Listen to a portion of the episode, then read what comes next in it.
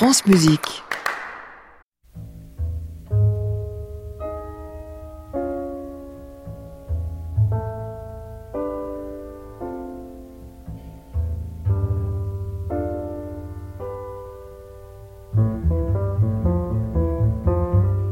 Kind of Blue, été 59, naissance d'une légende, Thierry-Paul Bénizeau, France Musique.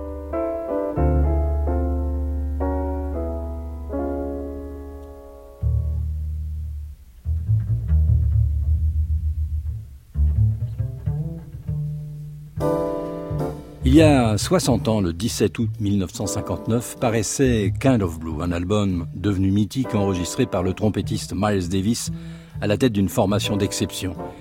Mythique? Eh oui, parce que Kind of Blue, sorte de bleu, quand on traduit littéralement le titre de l'album, n'a pas d'équivalent dans l'histoire du jazz. Je me risquerais même à dire dans le monde de la musique. Kind of Blue, c'est à la fois le disque de jazz le plus vendu de tous les temps, et le manifeste d'avant-garde d'une véritable révolution esthétique, artistique et culturelle dont l'influence se fait encore sentir à ce jour. L'histoire de Kind of Blue, riche en péripéties et en anecdotes, se confond avec celle de la décennie qui s'achève alors. C'est cette histoire que nous allons vous raconter au long de ces quatre dimanches en évoquant quelques événements marquants de l'époque, en tentant de restituer l'ambiance des séances d'enregistrement, en mêlant à la musique sublime l'esquisse de portraits des protagonistes, les musiciens bien sûr, mais aussi les producteurs, les ingénieurs du son, qui ont participé à la genèse de ce chef-d'œuvre. On se permettra quelques pas de côté, quelques libertés chronologiques que les puristes me pardonnent, et même l'insertion de souvenirs personnels afin d'appréhender au mieux, sinon le mystère de la création, tout au moins de savoir pourquoi, par-delà six décennies, Kind of Blue exerce encore cet incroyable pouvoir de séduction et comment Miles Davis, un jazzman noir américain, est devenu une icône de la modernité?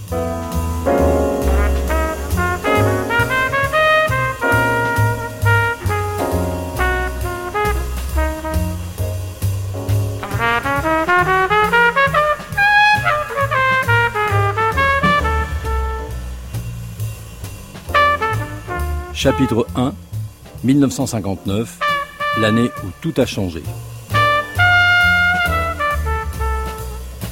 Ces quelques mesures de So What, le thème qui ouvre l'album Kind of Blue, sont emblématiques de cette année 1959, l'année de tous ces changements qui ont agité la fin des 50s. Et à titre personnel, elle a marqué mon adolescence et contribué à cet amour conjugué du jazz et de la radio parce qu'une nuit que j'écoutais sur un petit transistor sous la couverture l'émission devenue culte pour ceux qui aiment le jazz, produite et animée par Frank Teno et Daniel Philippaki sur une station de radio qui s'appelait alors Europe numéro 1, c'est là que j'ai entendu So What pour la première fois, et cette musique, comme le reste de l'album, n'a depuis cessé de me fasciner. Alors on l'écoute jusqu'au bout.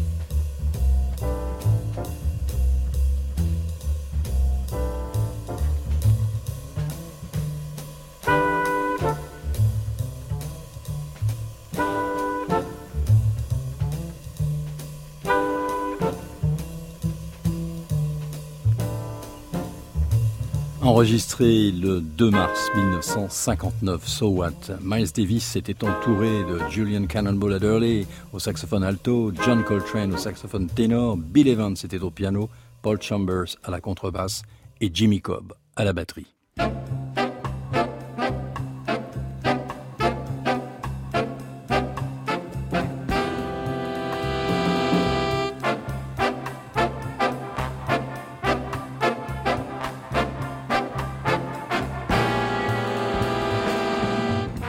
Pour le journaliste américain Fred Kaplan, sérieux amateur de jazz et auteur d'un remarquable bouquin intitulé 1959, The Year Everything Changed, 1959, l'année où tout a changé, 1959 fut en effet l'année de la puce électronique, de la pilule, de la course de l'espace et de la révolution de l'ordinateur. L'avènement du pop art, du free jazz, du nouveau journalisme et des films indépendants. L'arrivée de Fidel Castro, de Malcolm X, de Lenny Bruce, le stand-up comédien pour adultes, et l'avènement de la diplomatie de la superpuissance. Ce fut aussi l'année des débuts de Motown, le label fondé par Barry Gordy, des happenings et du conflit de génération. Tout explosait dans un décor de guerre froide, de post-McCarthyisme, de la paranoïa des abris anti-atomiques et des premiers morts américains de la guerre du Vietnam. Et j'ajouterai Goodbye Columbus, qui paraît en 1959, un recueil de nouvelles, premier livre de Philip Roth. Thank you.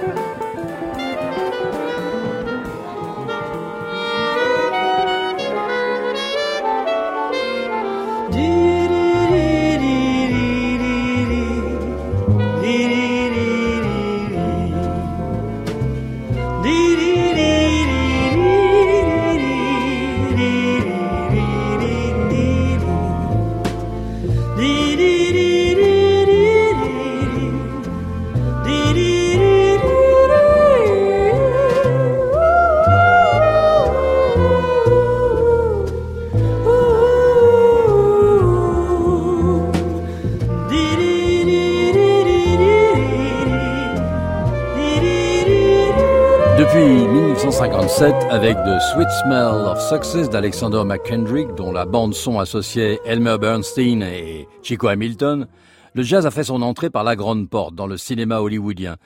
En 1959, Anatomy of a Murder, le film d'Otto Preminger, dont la musique est signée Duke Ellington, Odds Against Tomorrow de Robert Wise, musique de John Lewis, et puis aussi Pull My Daisy que nous écoutons en ce moment, le premier documentaire réalisé conjointement par le photographe Robert Frank et le cinéaste Alfred Leslie, qui mettait en scène Jack Kerouac et les principaux agitateurs de la Beat Generation, des fous de jazz. La musique est de David Amram. Et puis le jazz est aussi sur les planches avec une production du Living Theatre, The Connection, une pièce de Jack Gelbert, joué avec de vrais musiciens sur scène et la musique du pianiste et compositeur Freddie Red. The Connection aborde sans concession la toxicomanie qui touche beaucoup de musiciens de jazz à l'époque. Le 17 juillet 1959, il y a 60 ans, au Metropolitan Hospital de New York, dans une chambre gardée par la police, s'éteignait Leonora Fagan, plus connue sous le nom de Billie Holiday.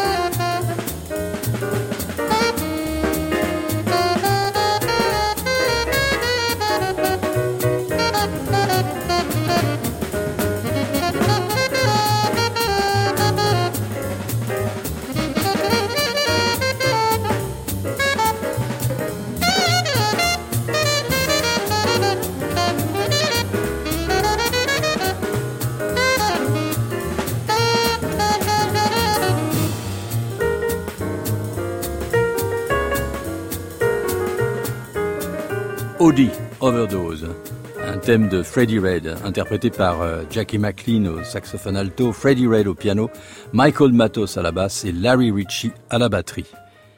Alors que Miles enregistre Kind of Blue à New York la même semaine, à Los Angeles, un certain Ornette Coleman grave les titres de son second album pour Contemporary, Tomorrow is the Question. Et John Coltrane, qui vient de signer chez Atlantic, entre en studio pour enregistrer Giant Steps.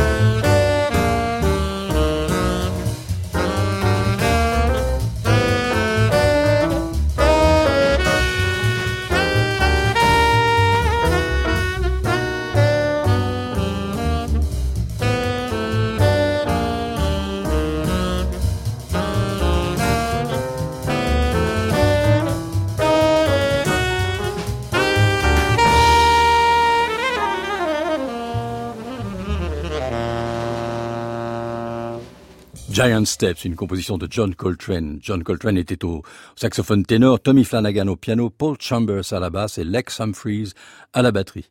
C'est enregistré à New York. Et avant, eh bien, c'était Tomorrow is the Question. Ornette Coleman était au saxophone alto, Don Cherry à la trompette, Percy Heath à la basse et Shelly Manne à la batterie, enregistré à Los Angeles le 9 mars 1959. De notre côté de l'Atlantique, ça bouge aussi en 1959. Dans une France gaulliste, sur fond d'une guerre qui ne veut pas dire son nom, la guerre d'Algérie, c'est le début des Trente Glorieuses.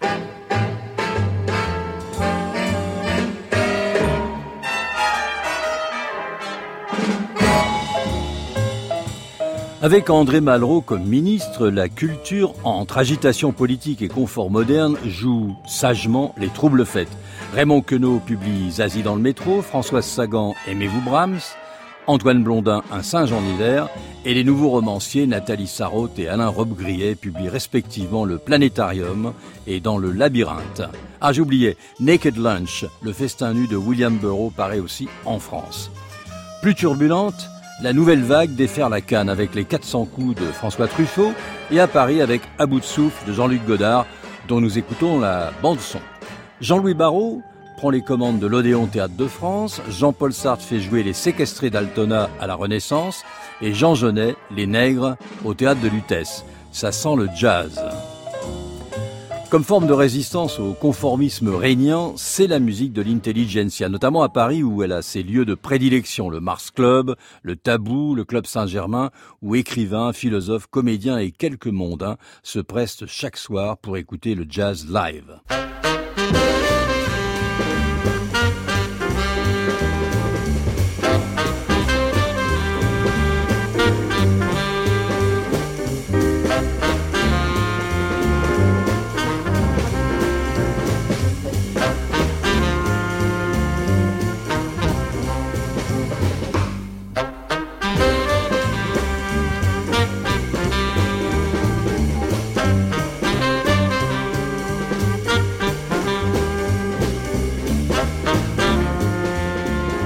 Et le cinéma Eh bien, le cinéma ne fait pas exception et le jazz trouve sa place naturelle dans le 7e art avec les jeunes réalisateurs que sont à l'époque Roger Vadim, Édouard Molinaro, Louis Malle et Jean-Luc Godard. Encouragés par des producteurs inventifs comme Georges de Beauregard et Marcel Romano, ils vont avec les jazzmen locaux, Martial Solal notamment, ou les Américains de passage à Paris, donner vie à quelques bandes son les plus mémorables de l'histoire du cinéma français. Il faut dire que si Paris n'est pas la capitale du jazz comme New York, elle est néanmoins un carrefour, un point de passage et même de séjour prolongé pour un grand nombre de musiciens américains envoyés en Europe par le département d'État ou en tournée avec le JATP, le Jazz at the Philharmonic, de Norman Granz.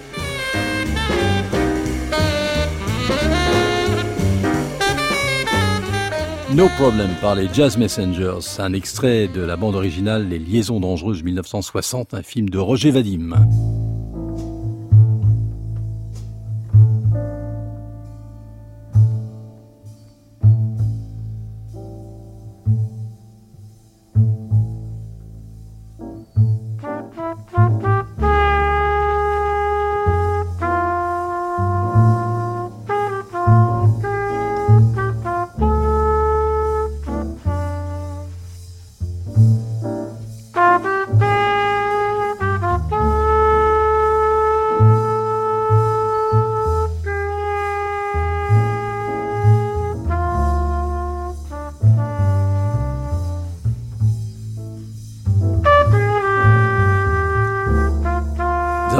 Petit pas de côté.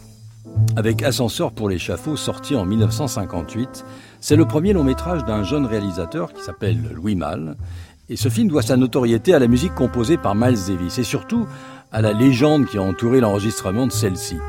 Profitant du séjour parisien de Miles, qui se produit au Club Saint-Germain en quartet, avec René Urtreger au piano, Barney Whelan au saxophone ténor, Pierre Michelot à la basse et Kenny Clark à la batterie, Louis Malle et son producteur Marcel Romano avaient proposé à Miles d'écrire la musique pour le film et d'enregistrer avec les mêmes musiciens. Miles est d'abord surpris et pas très enthousiaste, et finalement il accepte grâce à l'intervention de Jeanne de Mirbeck, sœur de René Urtreger, qui est sa petite amie. Et c'est au cours d'une séance nocturne de 3 heures au studio du Poste parisien, en visionnant les séquences montées de la copie travail, que Miles et ses comparses ont créé en live cette musique qui restera dans les mémoires, et surtout, je crois, qui a véritablement déclenché cette vogue du jazz au cinéma, et pas seulement en France.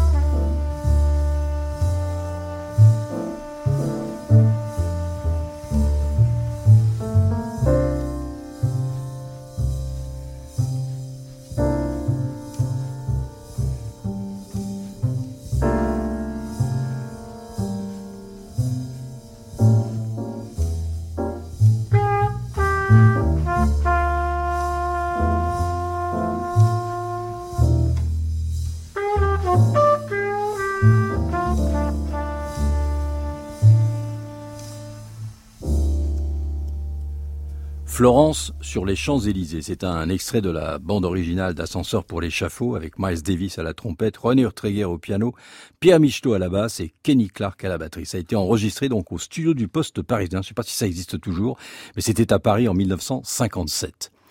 Petit retour en arrière de 10 ans. En 1949, la carrière de Miles n'a pas encore décollé. Il a tout juste 23 ans. Il est arrivé à New York en fin 1944. Il avait quitté Saint-Louis, Missouri, pour étudier à la Juilliard School of Music, l'équivalent de notre CNSM. Mais très vite, il se lasse des cours théoriques qu'il suivait de toute façon de manière buissonnière, préférant les leçons de bebop dans les clubs de Harlem et de la 52e rue.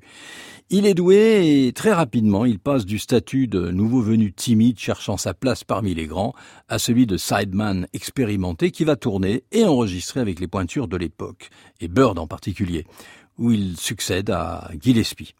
Il est cependant toujours insécure quant à sa technique. Il ne peut encore rivaliser avec Fats Navarro et les enregistrements de l'époque révèlent un musicien quelque peu hésitant, cherchant son style et un son bien à lui.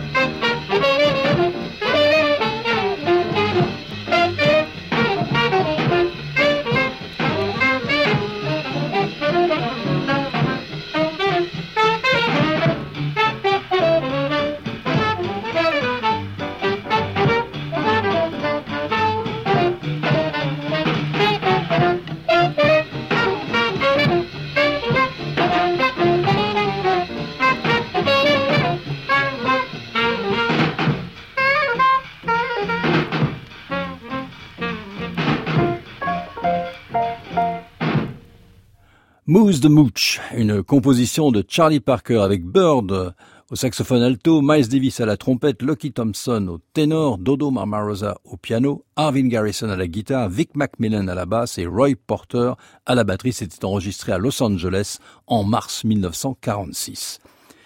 Extrait de son excellent bouquin The Birth of the Cool, une sérieuse étude mais non dénuée d'humour sur l'origine du mot cool et de son usage, L'historien, poète et activiste américain Lewis McAdams offre une version raccourcie mais spirituelle de la naissance du jazz cool. Je cite. En 1949 et 1950, un jeune trompettiste noir de 20 ans, natif d'East St. Louis, appelé Miles Davis, et un arrangeur de big band de Toronto et blanc, âgé de 37 ans, du nom de Gil Evans, travaillent ensemble depuis l'appartement en sous-sol de ce dernier, situé à côté d'un restaurant chinois sur la 55e rue Ouest à Manhattan. Ils créent une nouvelle musique opposant le moelleux des cuivres à de brusques ruptures harmoniques et rythmiques, avec des titres trouvés à la hâte comme City et Move.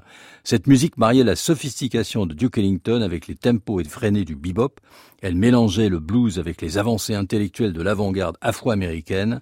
C'était slow and strange, lent et insolite, concédera Count Basie dont le style appartenait à une autre époque, mais c'était vraiment bon. Fin de citation.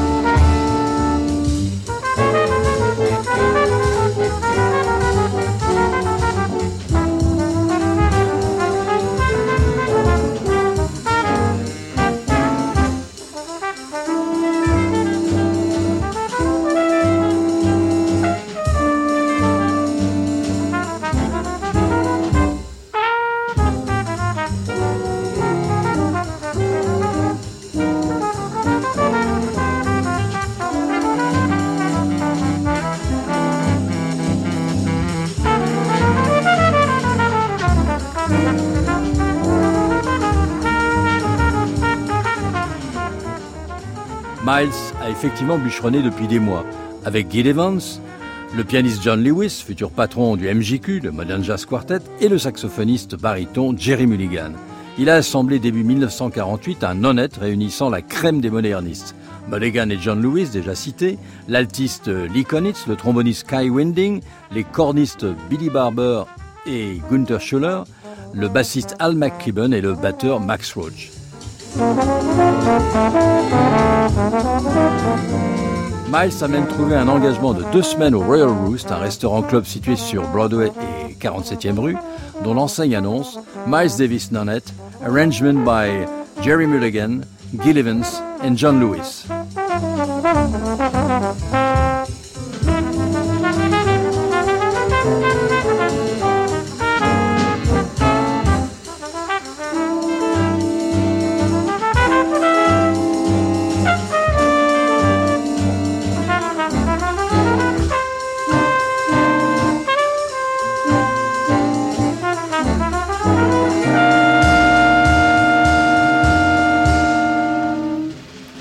Deception, une composition de Miles Davis. On entendait ce dernier à la trompette avec euh, Kai Winding, J.J. Johnson, Mike Swearing au trombone, Gunther Schuller était au corps, Bill Barber au tuba, Lee Konitz saxophone alto, Jerry Mulligan au saxophone baryton, Al Haig et John Lewis au piano, Nelson Boyd à la basse, Kenny Clark à la batterie et c'était enregistré à New York en mars 1950.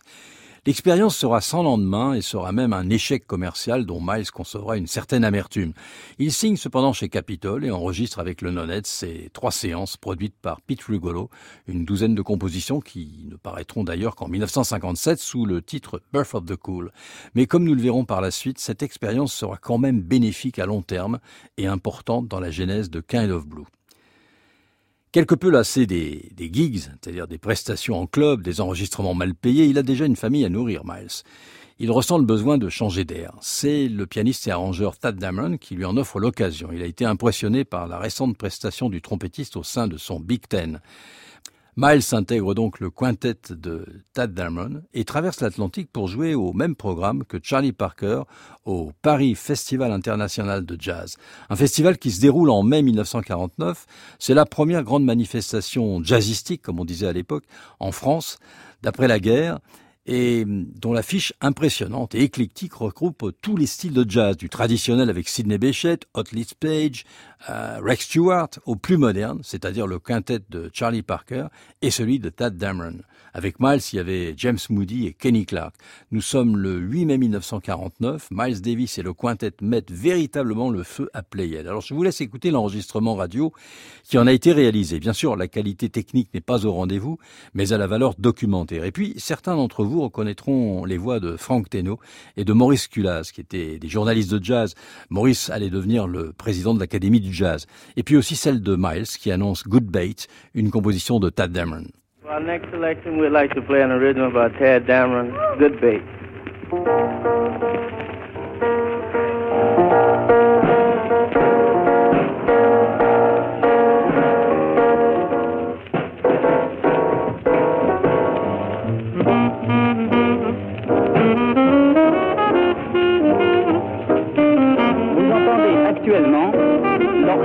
Bebop de Tad Damon. Bebop, c'est-à-dire se livrant à la forme d'improvisation la plus moderne du jazz.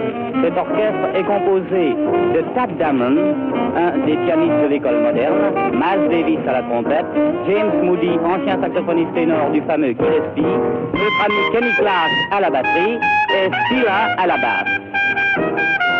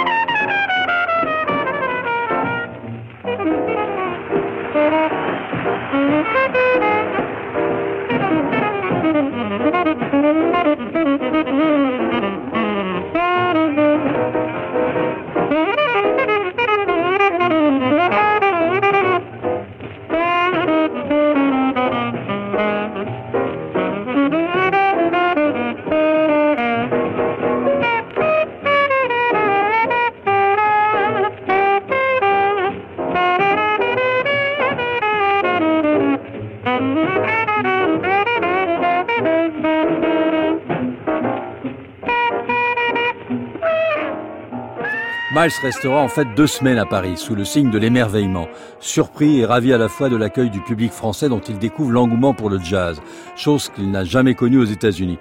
Et puis à Paris, il découvre aussi que la couleur de sa peau ne suscite que curiosité et attirance. Les choses ont bien changé depuis.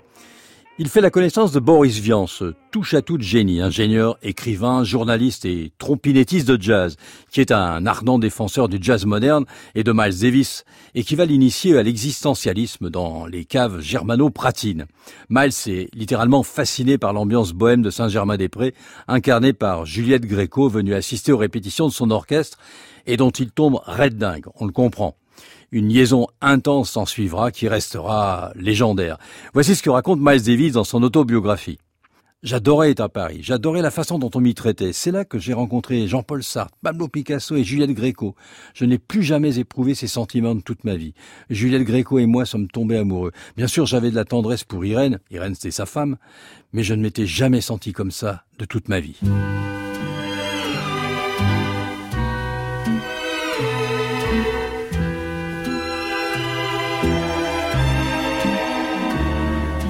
Maintenant que tu vis à l'autre bout de Paris, quand tu veux changer d'âge, tu t'offres un long voyage, tu viens me dire bonjour au coin de la rue du Four, tu viens me visiter à Saint-Germain-des-Prés, il n'y a plus d'après à Saint-Germain-des-Prés. Plus d'après-demain, plus d'après-midi, il n'y a qu'aujourd'hui quand je te reverrai à Saint-Germain-des-Prés. Ce ne sera plus toi, ce ne sera plus moi, il n'y a plus d'autre fois. Tu me dis comme tout change les rues te semblent étranges, même les cafés craignent, n'ont plus le goût que tu aimes, c'est que tu es un autre et que je suis une autre. Nous sommes étrangers à Saint-Germain-des-Prés, il n'y a plus d'après. À Saint-Germain-des-Prés plus d'après-demain, plus d'après-midi. Il n'y a qu'aujourd'hui quand je te reverrai à Saint-Germain-des-Prés.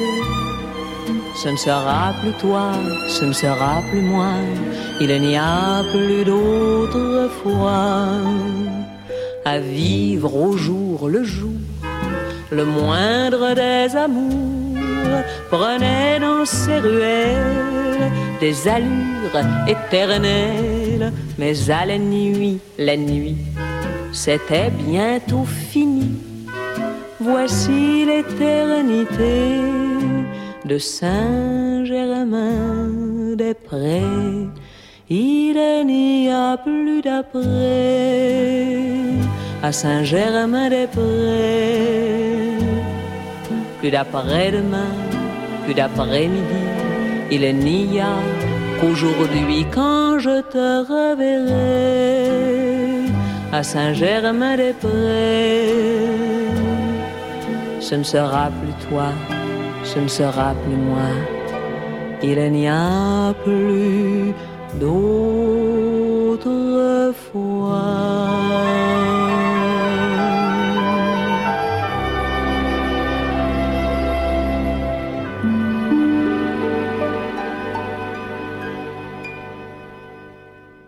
Formidable Juliette Gréco. C'est une chanson de Guy Béard, il n'y a plus d'après, à Saint-Germain-des-Prés. Quelle époque. Le retour à New York sera brutal pour Miles. Il va connaître une période d'intense dépression, une véritable descente aux enfers. Ces enfers qui le verront plonger dans la toxicomanie, plus précisément l'héroïne, dont il mettra trois ans à se défaire. Pourtant, il travaille assez régulièrement, participe à des séances d'enregistrement avec euh, Sarah Vaughan notamment chez Columbia, et se produit en club, au Birdland qui vient d'ouvrir et s'il n'arrive pas à monter son propre orchestre, c'est en tant que sideman qu'il figure dans des groupes dont la plupart des musiciens sont toxicaux. Pour ajouter à ses difficultés, il a une femme et des enfants à nourrir. Son addiction est rendue publique dans la presse spécialisée, dans Downbeat.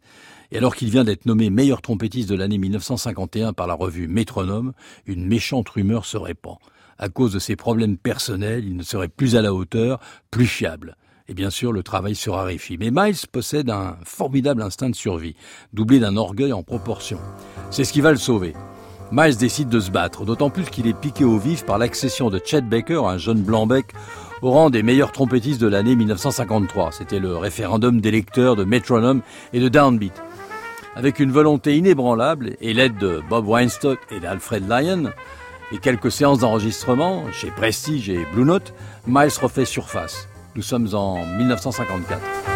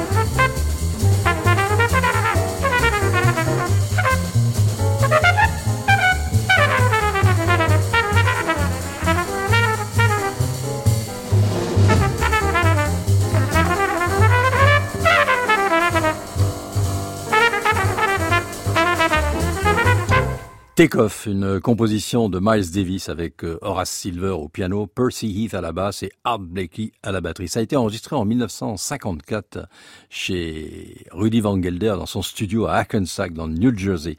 Et c'était un enregistrement effectué pour le compte des disques Blue Note. En mars 1954, euh, Miles signe pour trois ans chez Prestige, le petit label de Bob Weinstock, et là va débuter pour lui une période d'intense activité discographique. Il va graver une vingtaine d'albums pendant la durée de son contrat. En 1955, Miles possède ce son de trompette immédiatement identifiable, intense, lyrique, généreux dans son usage de l'espace et au phrasé laconique dans le registre moyen de l'instrument. C'est le fruit d'une variété d'expériences et d'influences qu'il a assimilées et incorporées dans un jeu bien à lui. Ses disques pour Prestige connaissent un succès critique et se vendent bien. Il a retrouvé une stabilité psychologique et financière. Il peut enfin se tourner vers l'objectif professionnel qui lui fait encore défaut, son propre groupe régulier.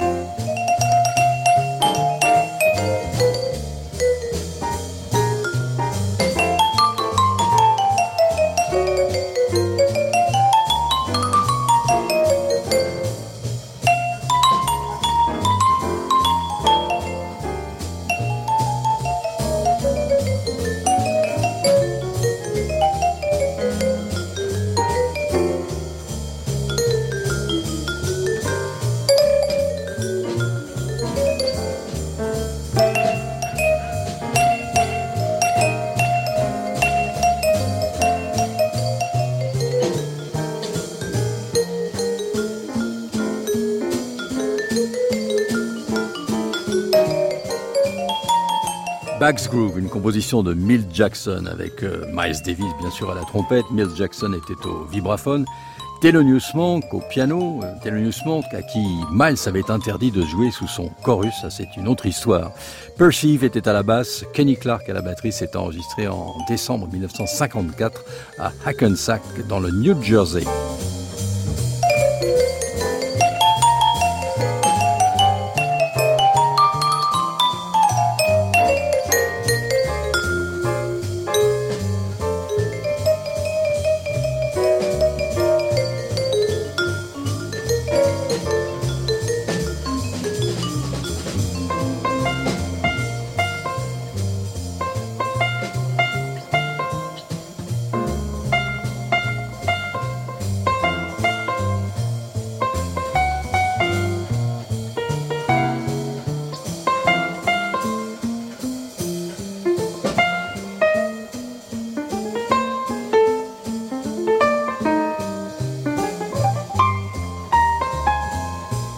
Remercie Patrick Lérisset qui a réalisé cette émission.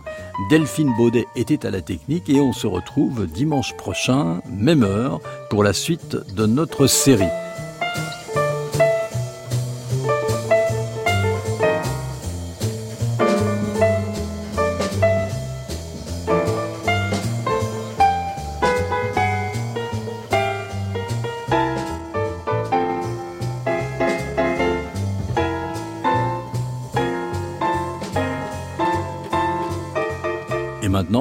Laissons la place aux Bad Boys du jazz de Florian Royer. Salut Florian.